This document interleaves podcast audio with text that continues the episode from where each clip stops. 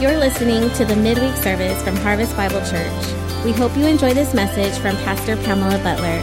To learn more about us, please visit harvestbibleonline.org. Well, welcome everybody. Welcome all of those who are online. Oh, is it when it's red? Is that where I'm supposed to look? Thumbs up, somebody? Yeah? Okay. Well, if you didn't hear earlier, Pastor Mark is in Oklahoma.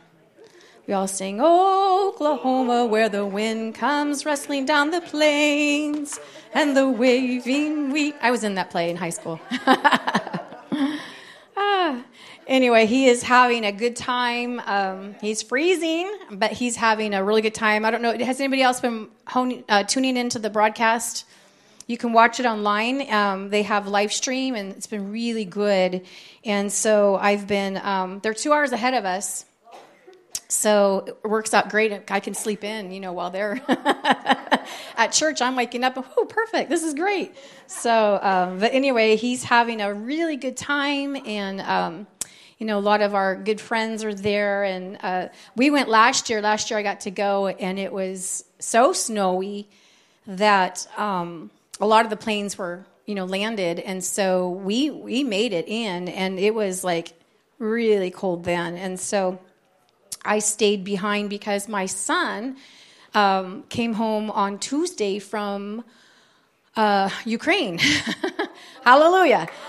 Yes. And um, we we prayed him home and he's trying to go back. So he's he's in love and uh, I can say that because I know he's not watching. So, uh, watch tonight, he'll hone in. But um, any rate, he is uh, he is here, and um, Hallelujah! God God answered Mama's prayer and Grandma's prayer, so we we prayed that boy home, and he's home safe. So, Amen. Yes, praise God. All right. Well let's uh, let's get into the word. I'm really excited to share tonight. You know, um, what I want to share is going to be just touching just the surface of of this teaching. It's one of my most favorite things to teach on, and um, I I want to kind of uh, lay this down. Hopefully, Pastor Mark will let me come back, and I can, I can. He'll always let me speak, and I can uh, do some more on this because there's just so much to what I want to speak on, what the Holy Spirit has given me to speak on, and I'm so excited because um, because it's worked in my life. So let's pray before I get too far ahead of myself. Heavenly Father, we just thank you and we praise you for your word. Lord, I thank you for all these beautiful men and women that are here tonight, God, your children, God, that you love so much, that God, you have created in your image. God, they have plans and purposes, things to fulfill in your kingdom. And the enemy would love nothing more than to sabotage the call of God in their life. And so, Father, I just thank you that the works of the enemy will be exposed tonight and that, God, you would just continue, God, to set us free. And that, God, we might be more and more free and more useful in your hand, Father, we ask in the powerful name of Jesus. I thank you that your word is anointed. I thank you that it goes forth and God, it will hit the mark. You sent your word and heal them. I thank you that tonight's word is going to bring healing. And uh, we just thank you for that, Father, right now in Jesus' precious name. And everyone said, Amen. Amen. I, I want to, uh, I just felt led when I was uh, doing worship. I, I want to start with Romans chapter 8. I want to read this. It wasn't in my notes, but I feel led to read this first because it's important for us to understand this, really get it into our heart. And um, in Romans chapter 8, re- beginning reading with verse 31, it says, What shall we say about such wonderful things as these? If God is for us, who can ever be against us? So who is on your side? God. Okay, so this is Wednesday night, so this means you all get to talk back to me. Not not mouthy, but you get to talk back to me. Who is for you? Right. God is for us. So who, that's anybody, right? Who can ever be against us? Since he did not spare his own son, but he gave him up for us all, won't he also give us everything else? Who dares accuse us, whom God has chosen for his own. Who's the accuser of the brethren? Satan. That's right. So, and, and, and I love this because anytime there's accusations, be, the father behind accusations is always the enemy. But it says God has chosen us for his own. It says no one for God himself has given us right standing with himself, righteousness. Um, who then will condemn us? No one, for Christ Jesus died for us and raised us to life for us, and he is sitting in the place of honor at God's right hand, pleading an intercession for us. And I love this. Can anything ever separate us from Christ's love? But do you ever feel separated from the love of God?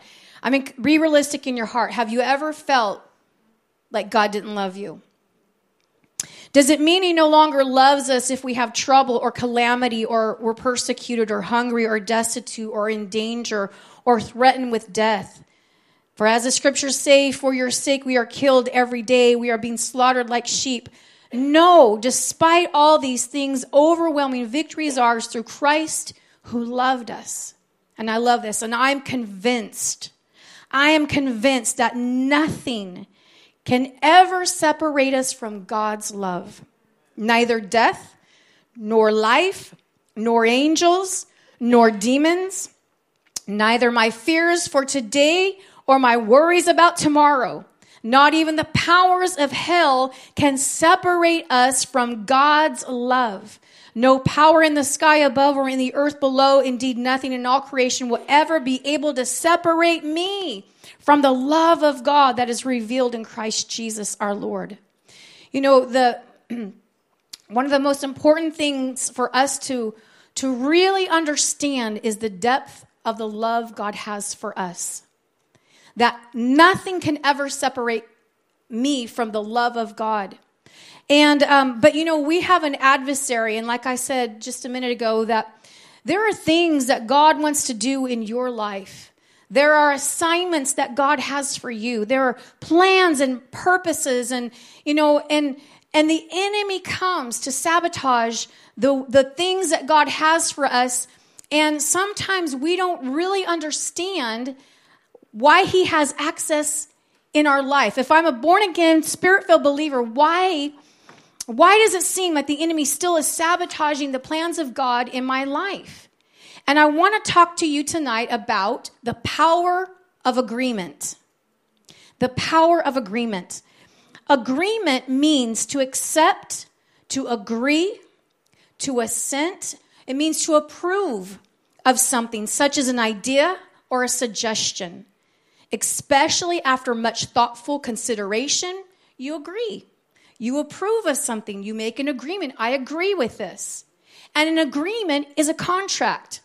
And, and so, what I want you to, to uh, really get the understanding tonight is that we, as children of God, can still be having agreements in our life with the devil. And these agreements will keep us in bondage.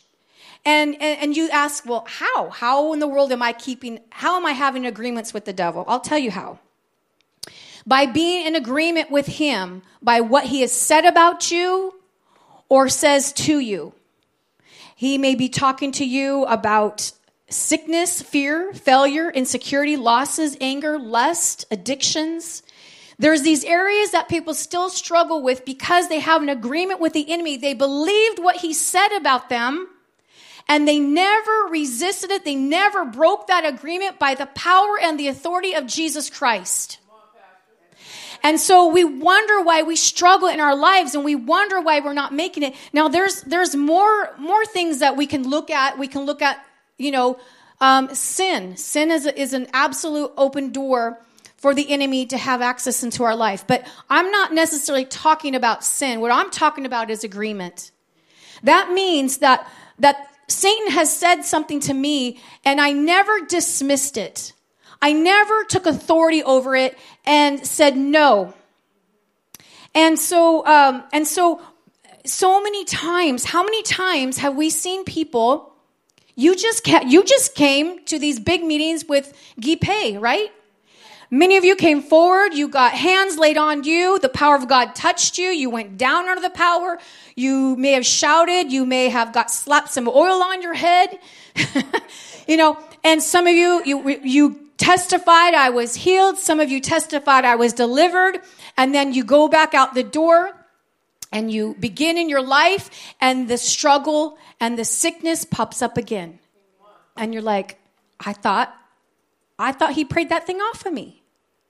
And I want to tell you that open doors happen when, when things are in our life and I don't break agreement with the enemy. And this is so important, church if I can get you to understand that the enemy is a thief who comes to steal, kill, and destroy, and until I break that contract with him, until I break that agreement with him, he still has a hold in my life, and therefore I struggle with things. People struggle with addictions, like I said, with, with all kinds of different things. Maybe you struggle with lust. Maybe you struggle with struggle with, with alcoholism. Maybe you struggle with you having a potty mouth. you just can't get that tongue under control. You know, your thought, your life is still a mess and you know, and you you have all these things in your life where they, it just seems like you're being tormented. I want to propose to you you might have made an agreement with the enemy and you've never refuted it.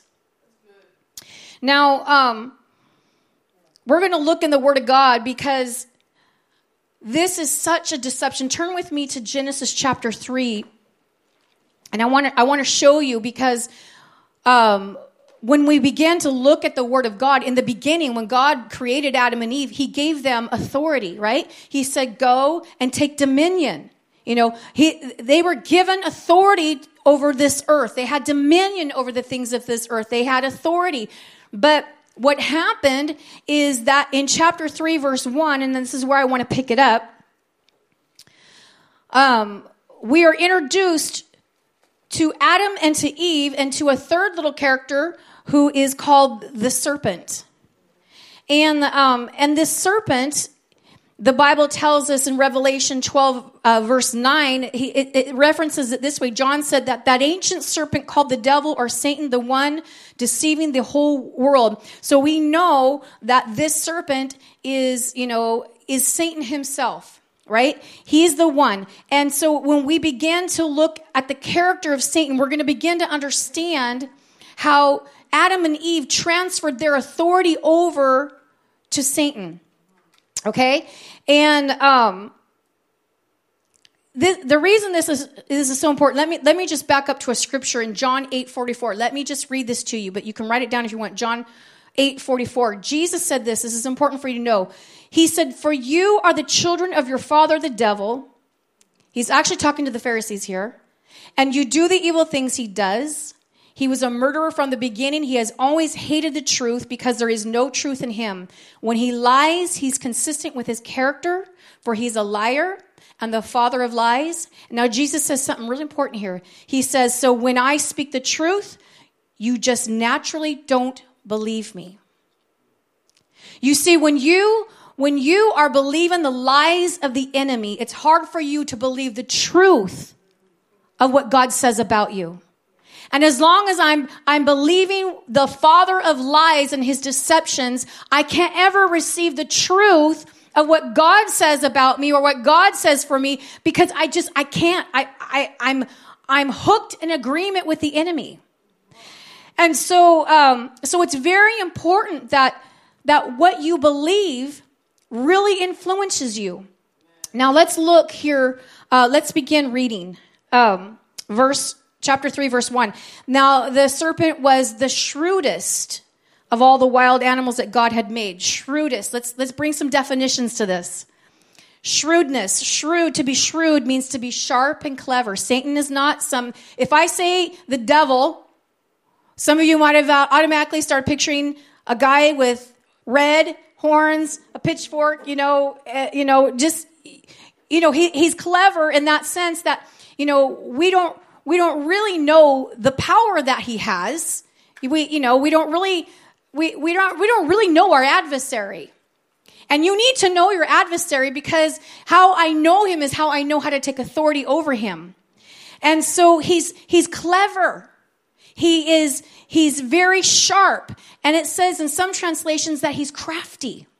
And this is such an amazing word because to be crafty means they are clever at achieving one's aims by indirect or deceitful methods. indirect or deceitful methods. They're very subtle. And that's exactly how the enemy's been feeding you all your life from when you were a child. You might have heard things spoken over you. But um, uh, let's, let's just read on here. All right, now the serpent was the shrewdest of all the wild animals the Lord God had made. And one day he asked the woman, Did God really say you must not eat from the fruit of any of the trees in the garden?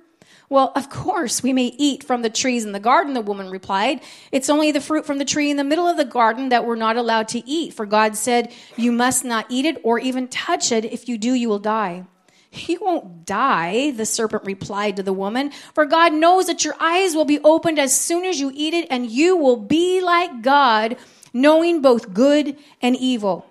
Now, here is the enemy. He's being very subtle and he's he's throwing the bait out and I want to show you where she hooks herself into agreement in verse 6. It says, "The woman was convinced." If I go back to that word agreement, it means that I approve of something such as an idea or a suggestion. She's listening to what the enemy is saying, and it's really about God. And she it says that she was convinced. She saw that the tree was beautiful and its fruit looked delicious, delicious, and she wanted the wisdom that it would give her, so she took some of the fruit and she ate it, and then she gave to her husband who was with her, and he ate it too. Now, at this point, there's a transference of authority. Because of disobedience, because of disobedience, that authority that God gave Adam and Eve he is now handed over to the power of the enemy, of Satan. And, um, and so I, I, I want to read something. This was from a commentary I, I thought was really good in, about this scripture. Listen to this. It says, Consider how clever Satan's tactic was. He subtly made a suggestion rather than an argument to discredit God's authority, casting doubt about God's credibility. Satan asked, Has God indeed said, You shall not eat of every tree of the garden? Through the tone and the inflection of his voice, Satan implied that there was doubt that God told him the truth. And this is shown by the way Eve replied, and so she corrected him. She knew from the inflection of his voice that he was really asking a question and casting doubt. When she replied, she overcorrected. And like a good salesman, the serpent got his victim to agree with him and getting the victim to say, yes, yes, yes, and then I'll buy it. Eve was already influenced when she gave her reply because she overcorrected.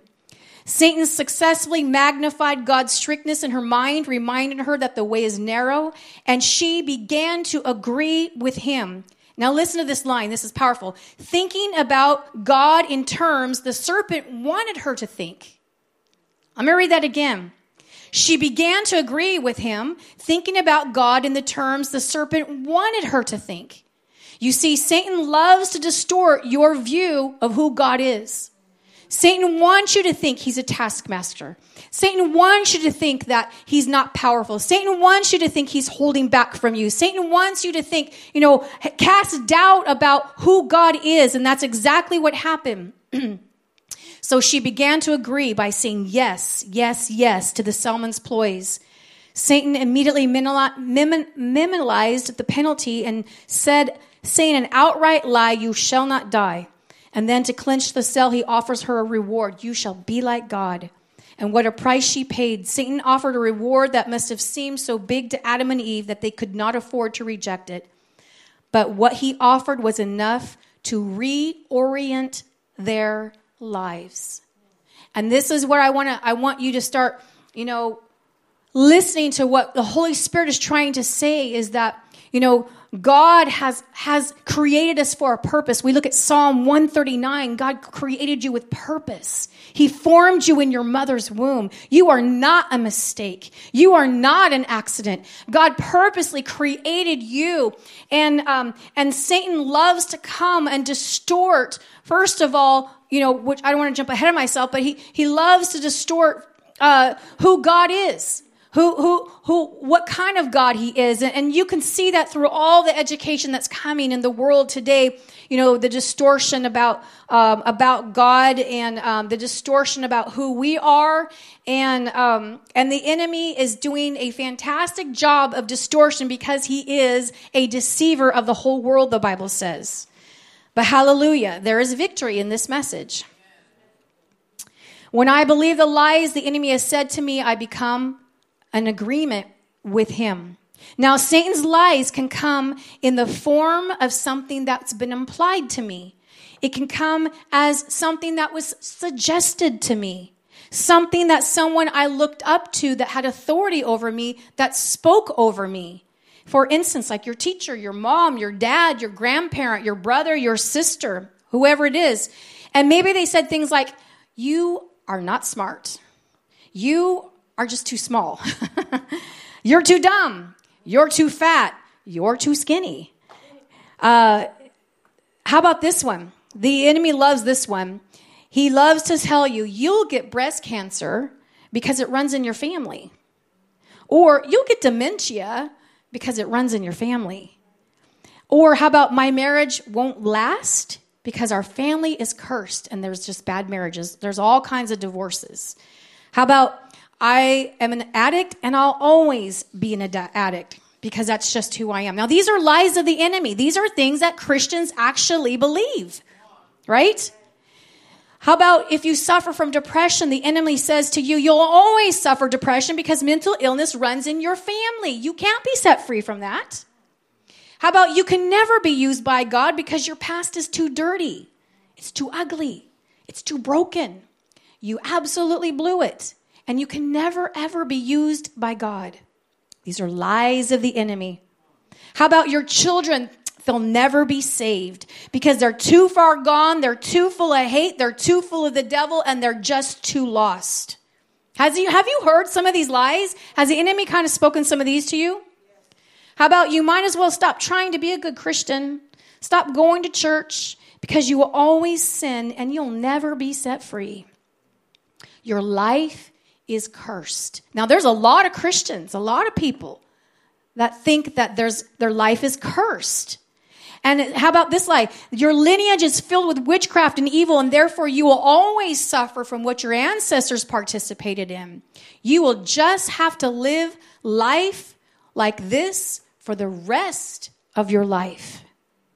Now, these are lies that the enemy says to us that knowingly or unknowingly, if I have not broke that agreement with that lie, it, it has an effect on me. And that's why some of you, you know, you you you go through different struggles in your life. And, you know, I, I know in, in like uh, for years there was a spirit of infirmity that it, that would attack me.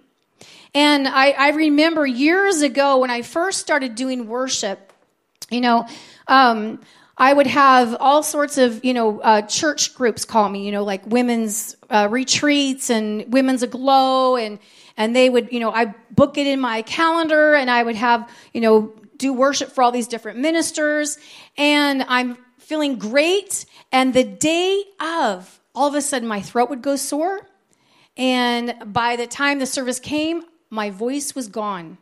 I kid you not, this happened service after service after service after service. And I remember I was at a retreat one time and um, I on was this cold was coming. I was like, oh my goodness, I can't believe it. And um, and I said, well, I have just enough voice to get get the song started and holy spirit you're going to have to take over from there and he certainly did and i realized well he really doesn't need me anyway he didn't need my voice you know he doesn't need my my uh, oh, hallelujah, you know. um, but it took me a while to realize, oh my gosh, that is a spirit of infirmity that's trying to steal the gift of God in me from doing worship. And, um, you know, and, and even though, and, and you heard my testimony of how, you know, I used to have migraine headaches and for years, going back years, you know, the enemy just, you know, my, if you had migraines, they're debilitating. And it got so bad that, you know, uh, I would have, I would go to the emergency and they knew me by name. They knew, they called it a cocktail. You know, they knew the kind of medications they were going to mix up for me. And I mean, I was doing morphine and I was doing all kinds of heavy stuff to knock that puppy out.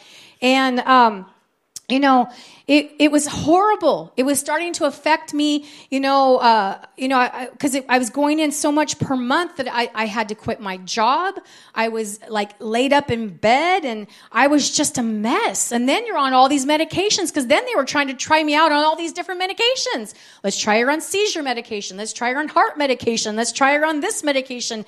And let's try her antidepressants and let's try her on upper depressants or up, upper pressants. And, you know, they were just trying all these things. I mean, mean, I was giving myself shots. I was, you know, giving myself heart pills. I mean, I tried everything. And they just were getting worse and worse and worse. And I remember the day that, you know, um, you know, was called out. Someone here has migraine headaches. And I threw my hand up. I'm like, oh my God, yeah, that's me. And I came forward and you know, I felt, just like I talked about earlier, I felt God's power touch me. I went down under the power of God. I knew that day that God delivered me from migraine headaches. I knew it was a demonic attack and I knew it was a strategy of the enemy to try to stop me from serving God and try to stop me from living. And I remember the next day I got the worst migraine I had ever had. I, and I told myself, I will not take you to the hospital. I am not going. If you die, you die. But I will not go. I am standing on the promise that God healed me last night. I refuse to believe that I'm feeling, and I refuse to give in to my flesh and my pain. And I'm throwing up and throwing up and just sicker than a dog. And I, and all day, I was just, I, I was really bad. By the next day, it was gone. Now, if you know migraines, that does not happen. Migraines just don't go. You know, you got to knock those puppies out. you got to you got to hit them in the head. And um, and I never had another migraine since. Now, have I had an opportunity to have a migraine? Absolutely. I mean, come on. I, I have puppies that chewed up my coffee table. I made me pretty mad. I, I, my blood pressure's going up. You know, I, have had plenty of opportunities to have a really bad headache, but I've had to take my authority because I break that agreement. That spirit of infirmity will not have me. It will not stop me. Satan, you have to go. I am not going to be like this for the rest of my life. I refuse to be crippled by your power because the greater one is inside of me. Greater is he that is in me than he that is in the world. And I learned, I had to learn that I had to stand up to the enemy. Sometimes you, you want people to lay hands on you and you want them to do all the work. You want them to prophesy, you know, speak your future. And then you assume when you walk out the door, it's just all going to happen. But we become a participant with what God wants to do in our life. God, God says, let your kingdom come, let your will be done on earth as it is in heaven. He has sent you and I to complete the the will of God upon the earth. He needs you. He's not going to do the work. He's already done the work through Jesus Christ, and He's given His authority to you and I. We have to be the ones that stand up to the lies of the enemy. The Bible tells us in Proverbs 23 7 that as a man thinketh in his heart, so is he. As a man thinketh. So if the enemy gets you thinking that you'll never be set free from this addiction. You will always have this problem. You will always struggle with this. You will always go through this. You will always have mental illness. You will always be depressed. You will always be sick. You will always be stupid. You will always be inadequate. You will never be enough. As long as a man thinketh in his heart, so is he.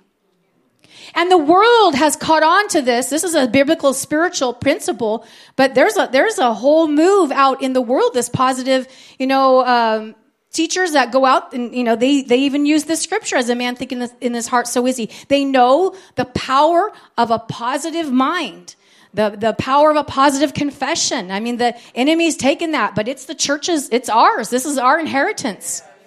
And so what you think about yourself really matters. If you are sitting in your chair right now and you struggle with insecurities and you struggle with feeling like maybe God doesn't love me, maybe I went too far this time, that is the lie of the enemy because I just read to you over in Romans chapter 8 that nothing can ever separate you from the love of God. You are never so far gone that the power and the love of Jesus Christ can't come and pull you out of that pit. God will never ever give up on you. He did not come to the earth for perfect people. He came as a savior to redeem us people who were held in bondage by the power of that lying serpent. Amen. Wow, I got what? How do we do? We end at eight. I got seven minutes and I, I, I know what he goes through now. I'm just getting warmed up. Wow. All right, when Adam and Eve, when we just read this in Genesis chapter 3, you don't see Adam ever resisting the enemy.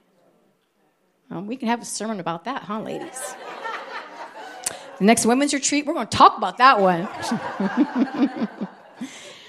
no, you never see Adam resist the enemy or Eve. You don't see him fighting back. You see him simply submitting to this agreement.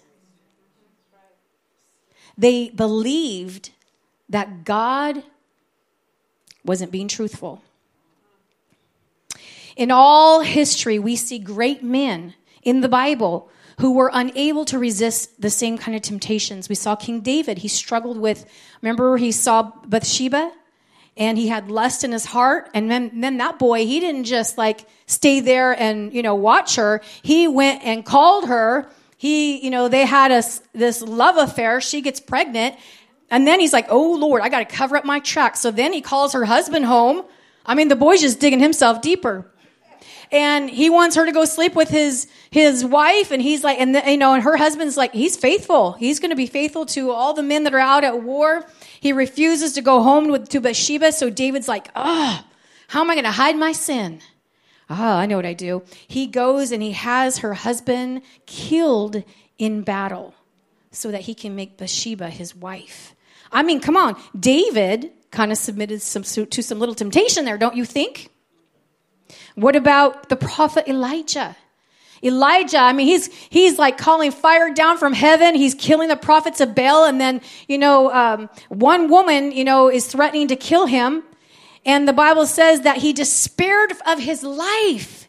He became despaired and depressed and he was begging God to kill him because he's believing, somehow he's believing, he's so despaired, something the enemy is saying to him that, you know what? I don't even think I need to live anymore. We're talking about powerful men of God that were still unable to resist temptation. Peter, how many times did he deny Jesus? Three times. He walked with Jesus, the Son of God. And then after all of that, he felt like an absolute failure. Now Satan's tempting him with this God will never love you. And we see that that's why Jesus goes and he really ministers to Peter about Peter, do you love me? Go feed my sheep. He's restoring that love. He wants Peter to know that, hey, I love you and I have a plan and I have a purpose for you. But Satan even tried to mess up Peter twice in that. And there's just there's just so more uh, until we get to Jesus. And this is like I'm running out of time. I'm getting to the best part.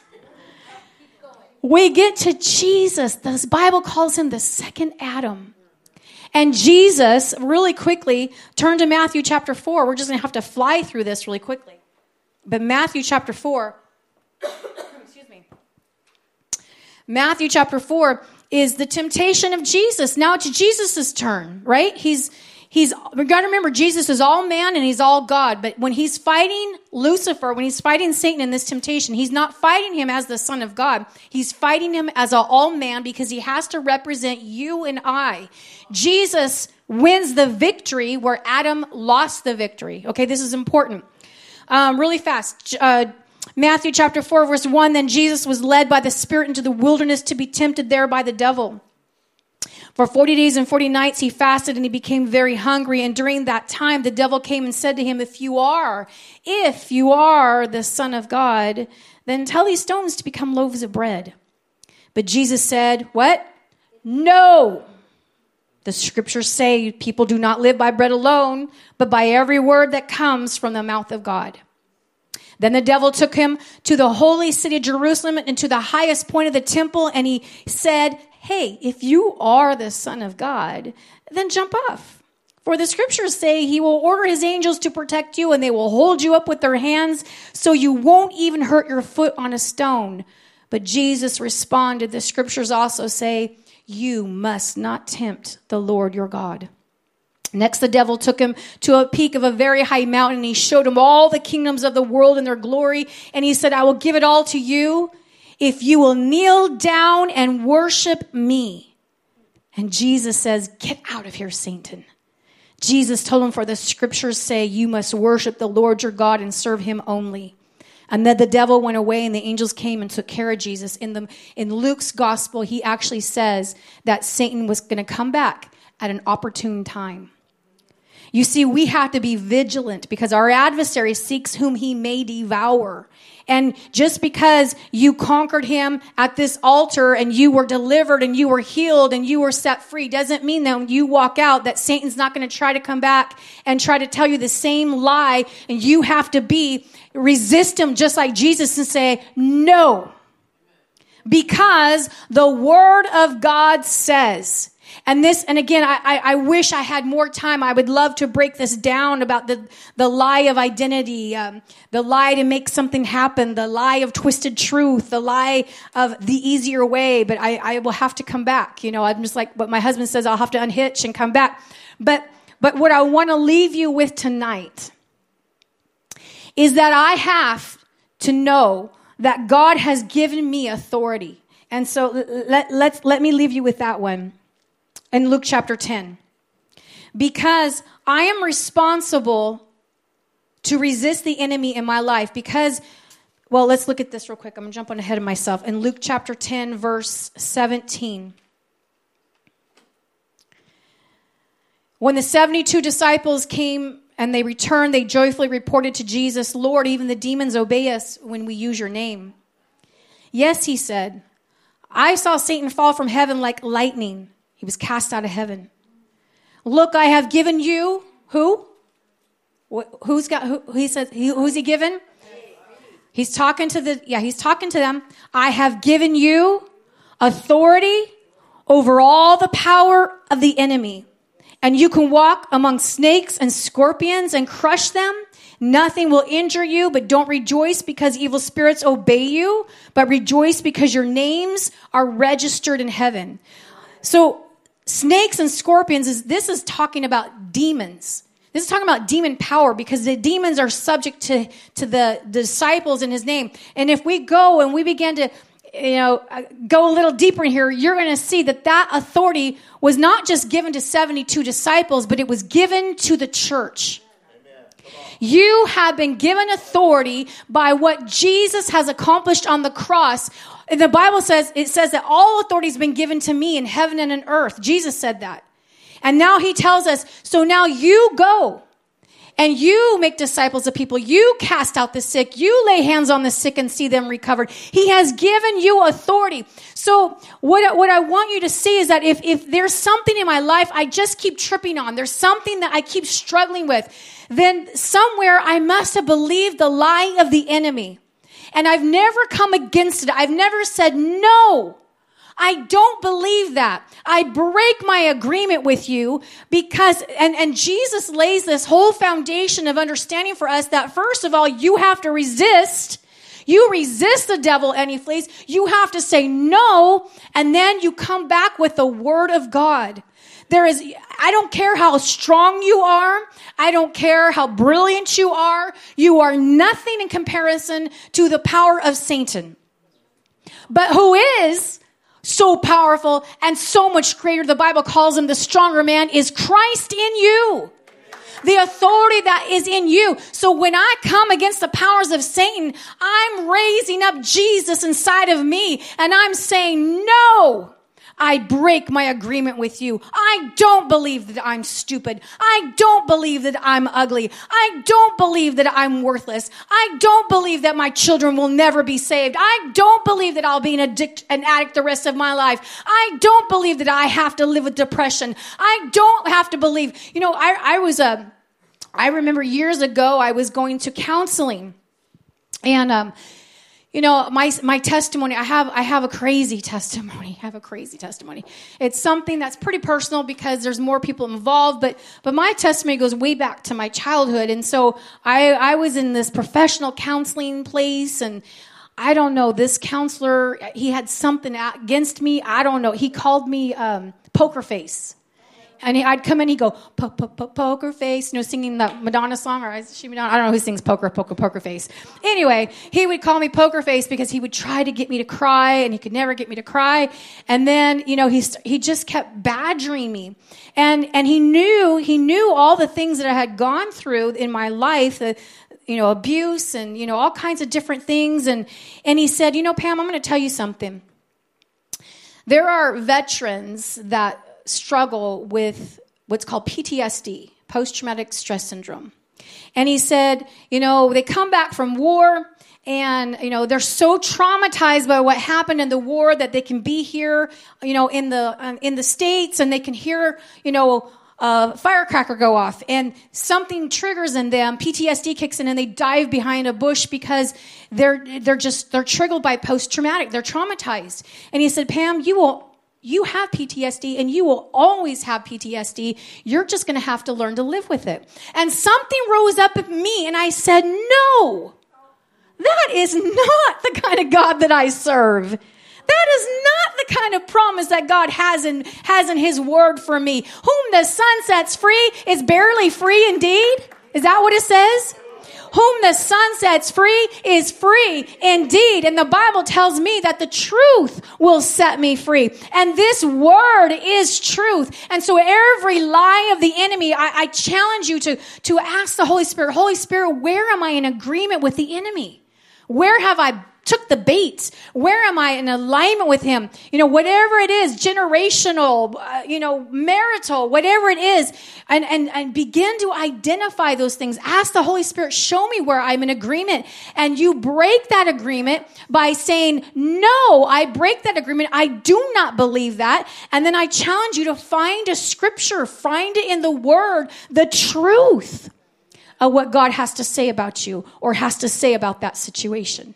I'm telling you, I'm a witness. I have been set free. I, I have, you know, I, I had, and I've shared this before when Pastor Mark and I were married, you know, I still struggled with night fears. I mean, I, I would wake up and I couldn't breathe. I, I was in, have you ever had a panic attack? You can't breathe. You can't take a breath. And terror takes a hold of you. And I, I tell you, the Holy Spirit and my wonderful husband, I had to go into the very subconscious where the enemy had crept in with fear. But nothing, nothing is so powerful that God's blood, Jesus' blood, cannot set you free from. If you're struggling from things in the night, I'm telling you, God is greater to He can set you free from that too.